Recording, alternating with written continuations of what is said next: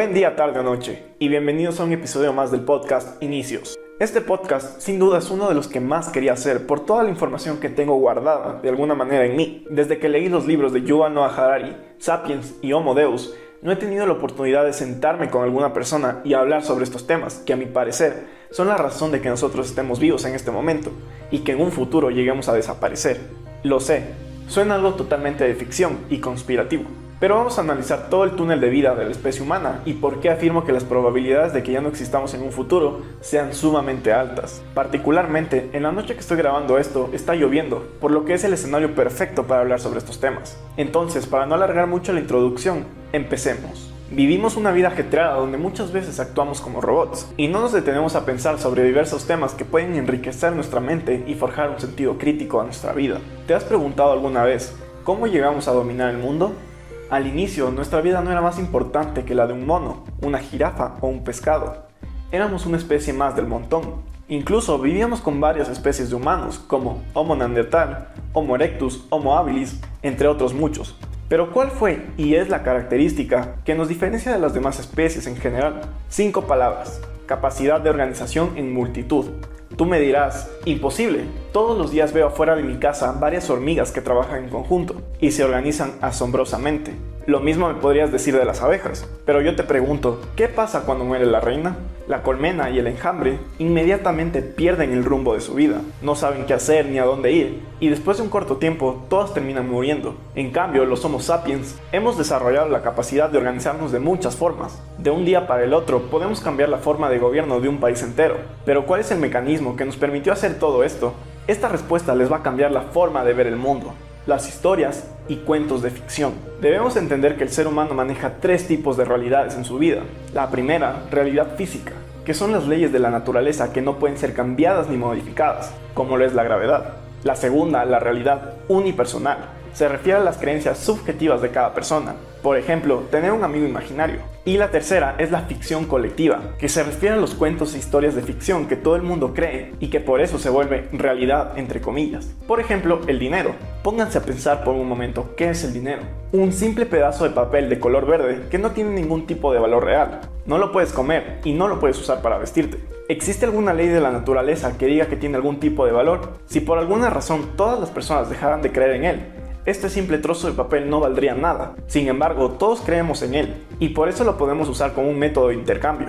Es decir, tú me das un iPhone, a cambio yo te doy una cierta cantidad de dinero, con la que mañana o pasado podrás comprar comida o más iPhones para seguir vendiendo. Increíble pero cierto. Todas esas historias de ficción nos han dado la varita mágica del poder del mundo. Ninguna otra especie es capaz de hacer eso. Imagínense a un chimpancé diciéndole a otro que le dé su banana a cambio de un trozo de papel. Al primate le va a parecer una idea muy tonta, pero por más tonta que suene, esos mitos colectivos es lo que nos hace la especie dominante. Otro ejemplo, las leyes jurídicas son historias que nos permiten colaborar entre nosotros, sin la necesidad de conocernos los unos a los otros. ¿Existe alguna ley física que impida que yo salga y destruya tu casa? Eso está escrito en la Constitución y en las leyes de cada país. ¿Y dichos papeles qué son? Simples papeles que si todo el mundo dejara de creer, ya no tendrían ningún tipo de autoridad. Por suerte, esto no sucede y podemos vivir en paz. Pensando en el reino animal y hablando específicamente de los monos, ellos necesitan conocerse bien los unos a los otros para poder confiar y trabajar en equipo. En cambio, miren su celular. Fue fabricado en China por alguien que no conoces. Después, fue enviado a tu país por una empresa que no tienes ni la más mínima idea de quiénes son sus trabajadores. Y luego fuiste a la tienda de la marca del celular y lo compraste a un vendedor o vendedora que no sabes cómo es su personalidad. Eso sí describiéndonos el proceso de una forma demasiado simple. Pero la idea es que se den cuenta de cuántas personas estuvieron involucradas en el proceso para que tú tengas el celular que se encuentra en tu mano. A eso lo llamamos organización y multitud. ¿Qué les pareció el resumen y la explicación de nuestro pasado? Es el primer escalón para entender de dónde venimos y por qué estamos donde estamos. Ahora la pregunta del millón es, hacia dónde vamos? La etapa de la historia en la que nos encontramos es curiosa. En mi opinión, es la antesala a algo totalmente diferente. Actualmente las guerras y los conflictos bélicos son cosas obsoletas. Ya no tiene sentido para ningún país involucrarse en esto. Pónganse a pensar. Una bomba, una simple bomba, puede destruir el planeta entero en segundos. ¿Y quién sale ganando si todo ser vivo termina desapareciendo? Exacto, nadie. También, aunque no lo creas, Hoy en día existen más probabilidades de morir de un atrancón en un McDonald's que morir de hambre. Es más habitual que la gente sufra de obesidad a que pase hambre. Los medios de comunicación tradicionales no nos enseñan muchas veces la realidad, porque eso no vende. Nos cuesta mucho creer que ahora el problema sea la obesidad y no la hambruna. Finalmente, estamos a la vuelta de la esquina para hacer que las enfermedades sean algo del pasado. La biotecnología ya nos permite modificar el ADN de un animal, para quitarle o añadirle ciertas características. Es cuestión de tiempo que la modificación genética en humanos se expanda hacia todo el mundo y que sea permitida. Las pandemias pronto quedarán en el olvido. Hablé sobre este tema en el video del análisis y resumen de la serie de los 100, en la que también involucré este libro. Te recomiendo ir a ver ese video si es que quieres escuchar un análisis más a fondo sobre el tema de las enfermedades. Ahora, en un mundo próximo donde vivirán seres modificados a la perfección, mucho ojo con esta palabra. Perfección. Habrá algo que no va a calzar. ¿Te imaginas qué es? Exacto, los errores. ¿Y cuál es una de las principales características de los humanos? Que cometemos una y mil veces errores. La mayor parte de los accidentes, por ejemplo de vehículos, ocurren porque los conductores perdieron su concentración, están bajo los efectos del alcohol, se encuentran fatigados u otras razones que les llevan a cometer dichos accidentes. Pero ¿qué pasaría si todo estuviera conectado a una misma red, que esté libre de errores y que a su vez, si llegara a pasar algo, esta pueda comunicar a los demás vehículos y todos ellos inmediatamente redujeran la velocidad? Te presento a la llamada inteligencia artificial, con la que ya interactúas todos los días. Como dice su nombre, la inteligencia artificial es la inteligencia llevada a cabo por las máquinas. Estas funcionan a través de algoritmos que analizan, miden e investigan toda la información que tienen a su alcance. ¿Podrá algún día las computadoras y las máquinas ser mejores que nosotros e influir en las decisiones que tomamos día a día? Por si no te has dado cuenta, eso ya está sucediendo. Las empresas tecnológicas son las más grandes del planeta por recabar datos de las personas. Tu información y mi información se traducen en poder. La persona o la entidad que sea dueña de esa información tiene el mundo a sus pies. ¿Y cuáles empresas se te vienen a la mente?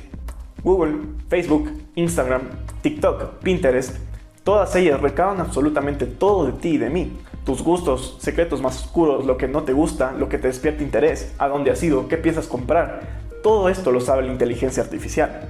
En el siguiente podcast hablaré sobre los peligros de las redes sociales, pero por el momento centrémonos netamente en lo que hace esta tecnología y no en si está bien o está mal. Antes de que me olvide, la inteligencia artificial representa un gran peligro entre comillas para nosotros porque aprende por sí sola no es necesario que alguien esté enseñándole sobre diversos temas. Nosotros mismos, inconscientemente, le damos todos los días más y más información, y ella lo que hace es analizarla y mejorarse cada vez más. Así funciona Google o la famosa empresa que se encuentra en trending últimamente, que es TikTok. TikTok ha desarrollado una tecnología de recomendación algorítmica.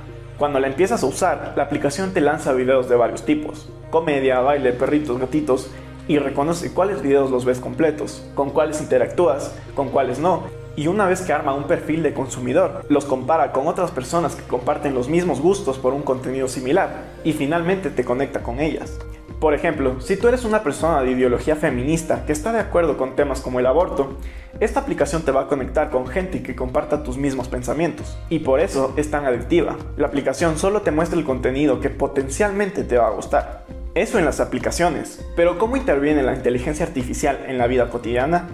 Pensemos en los trabajos como los médicos. Cuando tú vas a una consulta, le debes explicar al médico cuáles son los síntomas que te han llevado al estado de gravedad en el que te encuentras. Luego, el médico debe procesar toda la información que le das, acordarse de todos sus estudios e ir descartando cada enfermedad que él piensa es posible que hayas contraído. Una vez finaliza la consulta, te envía a hacer exámenes, de sangre por ejemplo, y así el médico por fin puede tener una visión más amplia para saber qué es lo que tienes y cómo combatirlo.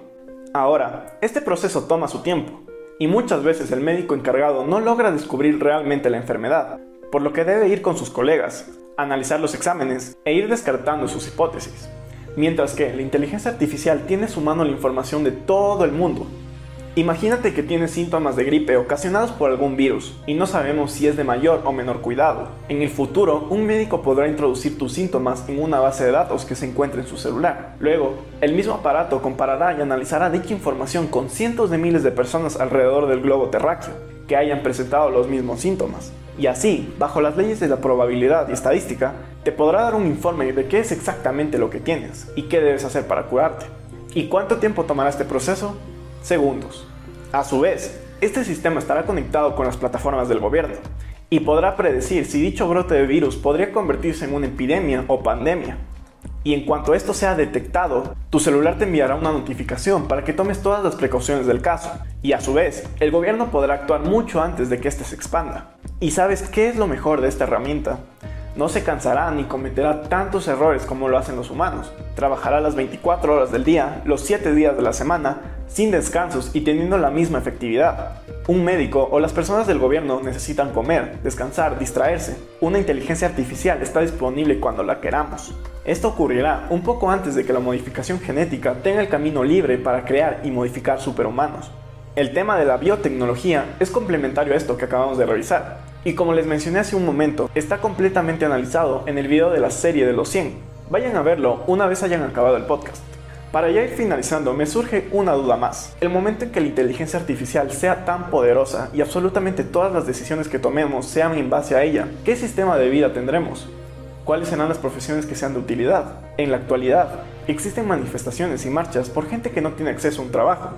En un futuro, habrán esas mismas marchas, pero por una clase de personas que sea totalmente inútil a la sociedad forjada por los datos, algoritmos y biotecnología. Imagínense, personas perfectas viviendo en un mundo perfecto. Ya no habrá espacio para los seres humanos que cometen errores. Será el fin de la especie humana tal y como la conocemos ahora. Tal vez. Estos nuevos humanos quizá tengan una forma de pensar distinta. Al ya no sentir dolor o preocupación, tal vez ellos crearán un nuevo sistema que les funcione. Es curioso, pero ¿se acuerdan que al principio les hablé sobre otras especies de humanos que vivían con nuestra especie en la época prehistórica. Imaginémonos por un momento que tenemos enfrente de nosotros a un humano cromañón. Por más que pongamos a su disposición a los mejores profesores y que estos les expliquen sobre el capitalismo, socialismo, derechos humanos y todo con lo que vivimos, él no va a entender. Su cerebro no tiene la capacidad para poder imaginar estos cuentos en los que nosotros creemos. Mi idea es que tal vez llegue a pasar algo similar con esta nueva especie de Homo Deus a lo mejor ellos sean tan avanzados que no logremos entender su forma de organización y quizá nos extingan tal como lo hicimos con nuestros primos. Muy loco, ¿no?